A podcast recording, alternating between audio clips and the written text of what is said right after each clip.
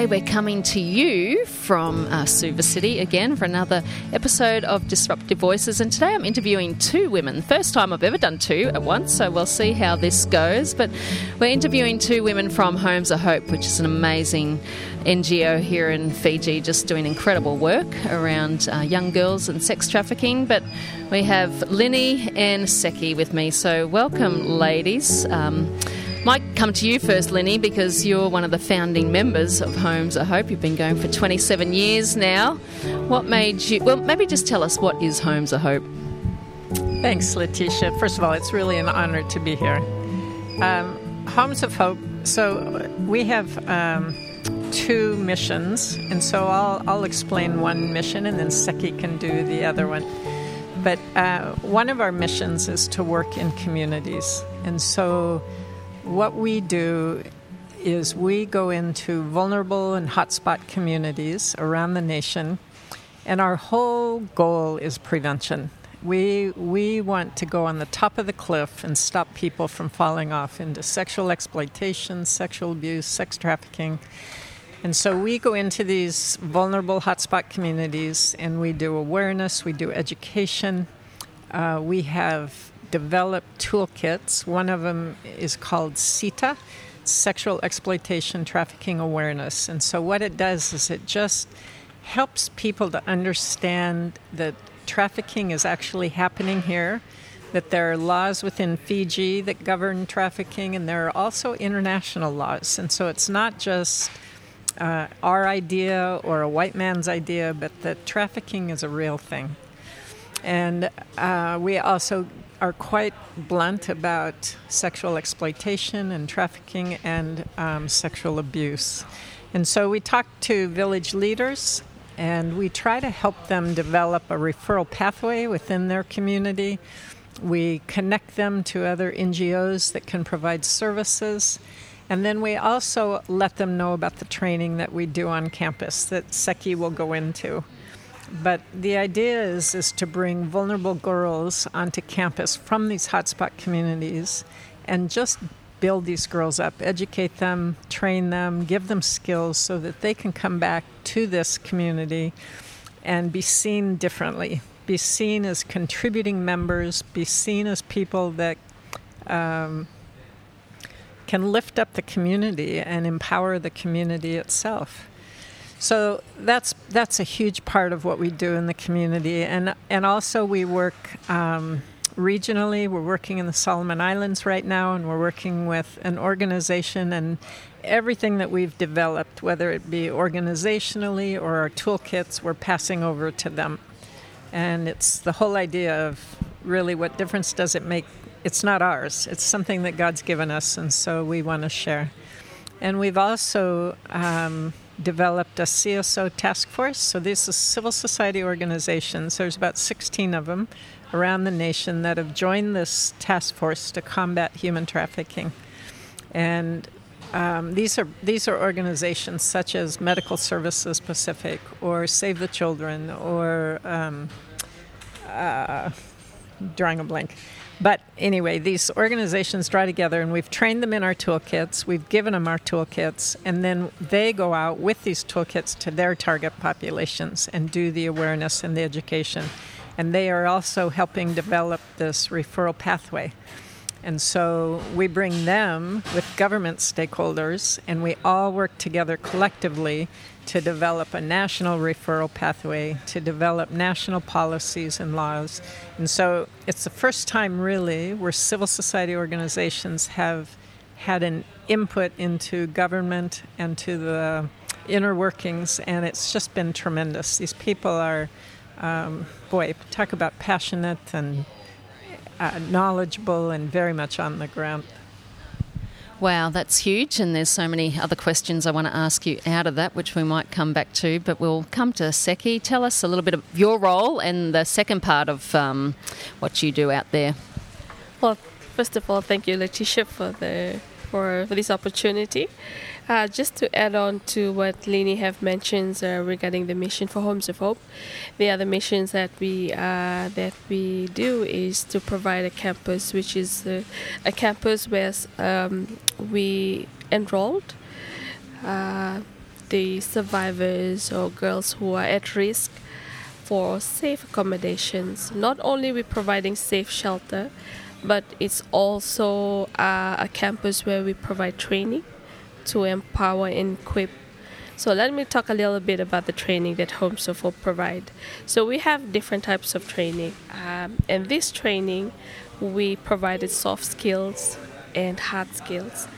When we talk about soft skill training, these are some of the programs we provide, which is um, art therapy. Uh, you know, there are times when words are hard to express what's happening. So in art therapy, we do a form of uh, different therapy, which is dance, poetry, or drama, painting, or coloring. So these are form of therapy where the girls have the opportunity to express what's happening on the inside. We also have inner life sessions. When we talk about training, we're talking about holistic interventions. So inner life sessions, it's more of um, to build onto their faith, irrespective of what denominations they belong to. It's finding the purpose and the meaning of what um, what belief or what, what aspect of spiritual being they want to strengthen. We also have the SETA awareness not only in the communities, but we also educating the girls in creating awareness of the risk indicators, the push and pull factors, and all of this so that the girls are informed as well, the, the residents that we looked after. We also have other toolkit. We talk about uh, the importance of you know their body because all of that has been taken away from them, their, their worth and all of this. So providing a psychoeducation is so important because it helps them to build what's on the inside. On the other hand, we provide hard skills program, which is uh, baking, sewing, um, intensive gardening, and housekeeping. So while we work on the inside, we also need to ensure that what skills are we equipping the the residents with or our girls with. So having this different uh, training lab, it, it gives them the ability to learn basic um, cooking or basic uh, ways to bake or sewing or you know learning about seedlings or the soil and all these are also kind of therapeutic things so for the the whole entire durations when uh, one of the girl is at Homes of Hope, they get the opportunity to to be exposed to all of these learning skills. On the other hand, Homes of Hope also provide or facilitate when there's a medical need, whether be uh, for an individual but when it comes to awareness, we bring in other services provider, for example, Medical Services Pacific, reproductive health, and Cyprema Foundation. So all of these uh, organization coming on board to come and create awareness. We also um, bring in uh, legal awareness, and currently we are we're having the uh, the third year students for USP who have used the platform to do their presentations. So we they have uh, opened the doors with Homes of Hope, and it's a great opportunity where we uplift one another in that way. But in my role, I oversee the welfare and well-being of the residents, making sure when they enter Homes of Hope Gate, they're taken care of until the day they uh, reintegrate back to the communities. So from uh, their meals the we provide meals on a daily basis, ensuring that it's very nutritional. Uh, when someone is sick, when one of them is sick, we have to take them to hospitals.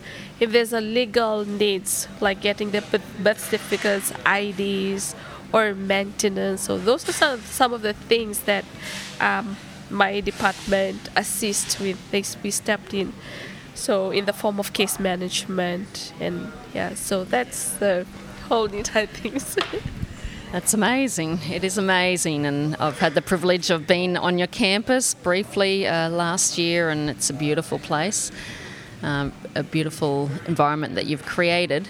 Now, Lynnie, um, some people would have a hard time believing that there is sex trafficking in Fiji. Uh, how prevalent is it, and what does it look like over here? I would would say it's quite prevalent. Um, and it's been interesting the pushback that we've had about this issue through the years. Um, we have heard probably more times than not, oh, we don't have that problem in Fiji, or oh, and our village doesn't have that problem. But in actuality, what it looks like, and we can show you countless stories of girls that have come through the campus, or countless stories of girls that we've worked with in communities who have been trafficked, um, mostly by family members. And it looks like anything from, uh, for example, a father giving his daughter to his boss so that he can retain his job, or an uncle selling his niece so that he can pay rent, or an auntie giving her niece to the next door neighbor so that she can buy groceries, or a mother selling her daughter to a Taiwanese sailor so that she can go to RB Patel and buy groceries. So this is what trafficking looks like. And, and there is a recent movie that just came out, which is very well done, and we're just so happy about that. But it's not the picture that we've seen. And the picture that we see is happening right here on our doorstep. Um, we do encounter expats trafficking, and we've come across yachties um, abducting local girls and trafficking them, but the majority of girls that we've worked with have been trafficked by their own family members. Uh, are they getting caught? Are, are, the perpetrators getting caught, or is it just uh, an everyday occurrence? Um, yeah, this is this is um, tender ground to walk on, but no, they're not. And so what's happening is is that um, girls girls are very hesitant to report and to go through the system, um, either because of abuses that they've found within the police department or within the um, judicial system. For example, one of our girls uh, was very, very spicy and very determined to prosecute her uncle, who had repeatedly abused her and sold her. And she lived, she came to our campus, but she, she came from an, an outer island. And she ended up going back to this outer island to go to court four separate times because each time she went, the file, her file within the police, mysteriously went missing come to find out that her uncle, who was the abuser, had paid off the police chief, who then burned the file each time. So her her personality was very rare to be so determined to take that guy, and he's now in prison. But most of the girls, um, they've been confronted with if you you know being told by family members, if you take this to court, we don't know you, you're disowned because you're going to shame the whole family. And so, uh, very few have taken this all the way to the court system. Still a work in progress, isn't it? Seki, when you go into communities, how do you identify the vulnerable girls? Do they look a certain way, or are there certain aspects that you're looking for, or how do you identify the ones that you're then going to bring to your campus? Um, so, in terms of identifying, what we actually we do is we have uh, focal points in the community. I'm sorry. She is um, just having a coughing fit, and that's okay. I can. You good? That's, okay. No worries. So, in terms of identifying, uh, that's when we have referral from uh, communities. That's why it's very important to work with the communities because they can identify um, when a girl who is being, you know, in and out of that community or if going to drugs or substance abuse because those are some of the uh, behavior that's coming about what's happening underneath or there's a school dropout or there's a teenage pregnancy in the communities, there's a high risk to that. So what happens is with these focal points, they give us a call, or maybe uh, okay. Well, let Lynnie take over. Yeah, the, the more that we're able to train these community leaders to recognize the risk factors, um, they're they're the ones that are identifying and they're seeing, wow, that family lives in total poverty. They live in a tin shack, but yet they have a fancy flat screen TV, and they see cars pull up all night long, and the girls get in the car. So it's it's helping these community leaders learn what to look for, and then they're the ones that are referring the girls, which is fantastic. And what age are you looking at? Are these, you know, um, older teens or younger or all a variety? Can you talk, Seki? So for our age uh, target group, we look at 26 below. The reason being is in the you know the piece of the pie. Those are the target age group we feel that are more at risk from 26 below.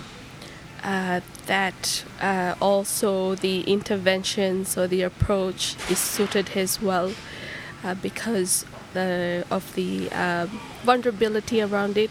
So, Homes of Hope, we enrolled or we bring in the single girls or a mother with the children who is 26 below and we also um, provide some support to the children who's three years below because we have a program um, not a program but i would call a, a creative center that when the mother of the child is going through her own healing the child need to also be provided with um, support so that it help with the development with their own development with you know we understand about the stages of development of children how important it is so the, the mind is very uh, I would say very fragile at that age, so it needs a lot of comfort, uh, comforting environment, enabling environment, learning environment. So that is part of the preventative because when they grow up, it will be a bit different compared to how the cycle where the mother is at. I just want to add on that um, through the years, so for these 27 years, we've had over a thousand girls come through the campus, and then tens of thousands of girls that we've talked to in communities. But out of these thousand plus girls that have come through the campus, our youngest mom that came onto campus was 11 years old, and the youngest rape victim was eight months old. So when when we go and say we, Fiji has a problem, and people say no, we don't, we can say we can introduce these stories and say yes, we do. Stories don't lie, do they? And what? How do you help a eight-month-year-old rape victim? You know that particular case, we worked uh, very closely with her mom and helped the mom to understand um, adverse childhood effects and to understand that the body keeps hold of trauma and to help that mom learn how as the child grew up how to work that child through through the trauma so that the child could learn resilience and to learn to build on that. And so much you know this this trauma this sexual trauma goes so deep that talk therapy or counseling um, is not always the best answer. And so we do a lot of we do art therapy and we do movement therapy and drama therapy just to help the trauma come out of their bodies and help them to express it that way. So we taught that mom those different things. Uh, of course, we know little boys are raped in this nation too, so where do they go for help? I think this is where we really need the support of other services providers. Because if this is a, the target age group that, you know, we provide services to, what about one organization jump on and say, hey, we, we can provide support for these young boys? I, I believe it, it takes a lot for everyone. The question is, what can, uh, you know, what can you do? What can your services provide? Because we cannot do everything. It has to take a lot from all of us. So that I think that's the biggest questions to ask to the nations. What can you do with with other target age group? Yep, knowing who's doing what, hey. Um, so, how about how long does a, a girl stay with you in the campus? Is there a set time or program? So with the campus, we can uh, shelter a survivor from one night to a year. But our program goes for a year. So our time frame for Homes of Hope, where a resident can live there, is a year. But it's a case by case. So it depending on the day that she entered Homes of Hope, that's the day we also work with the reintegration reintegration team department, which is uh, they they're the ones who are building back to the bridge to the community. So at Homes of Hope, we have a campus department, we have a community department, we have training department, and we also have our own op- the operations. So each of these departments have a different roles. So as soon as uh, a survivor enters Homes of Hope, campus work internally then the community start to build a bridge. So while we look after this individual, they're ensuring that they identify the family, who is the support system, uh, create awareness, they identify other services around. So when she is ready and when she graduates and when she go back home, home will depend. And that place is already been, you know, we've already visited, we've already contacted her back to the, the communities. But the other uh, department that looks after the training, we also have internship, where the girl decided if she goes back for six months, if she decided to come back for internship, that is another, I would say, another stage of where the, if they decided to do internship, that is independence, their training with a form of allowance. This is teaching them that um, the responsibilities and also a way that hey they're making a changes. They're becoming you know a citizens of fiji where it, it has to come from them so that's something that Homes of Hope is offering to the girls as well. And with that internship, we also have different stages. We give them six months, and then we'll see how it works. And if if they are doing intensive gardening, so after the six months, they can go back home and do a project to see what will be the next stages to that. So that's the time frame and all of those. So a thousand girls, 27 years later, what are some of the changes you're seeing, Lynnie, um, as they go back to their communities or reintegrate into life? Uh, you know, looking back over the years, I've seen good changes and bad changes. The good changes are that people are starting to wake up and acknowledge that there is a problem. And I'm seeing people start to get angry, which I'm so grateful for. Uh, because with anger, I think oftentimes people take action. The the bad thing that I'm seeing is um, the internet has just skyrocketed. The use of porn, the use of hard drugs coming into Fiji, um, international trafficking, and the the use, you know, just the collaboration of being able to use satellite markers to coordinate where to pick up a girl from a remote island and to ship her off, and nobody is the wiser. So I think technology has advanced at, at incredible speeds, and that has just really caused some damage. Plus, I think the Western influence that we myself included, our, our, our culture has really brought damage as well. So I think that there's pluses and minuses, and the battle continues. Yes, um, for those who can't see, Lynnie uh, is white, uh, like me, um, originally from America. So, what made, and you and your husband and your children, what made you come to Fiji and start such a work? Very long story, yeah. Yeah, we have six kids, and so we came over here in 1997, and we were actually invited um, by a group of local businessmen to start an orphanage for street kids, and we were supposed to be the directors of that. But God, in His mercy, had other plans, and um, we'll just shorten the story to say that that got us over here, And then God has been faithful to direct our steps in a different direction by using people, by using a beggar on the streets, by using a girl in a brothel. And that's how, what shaped Homes of Hope.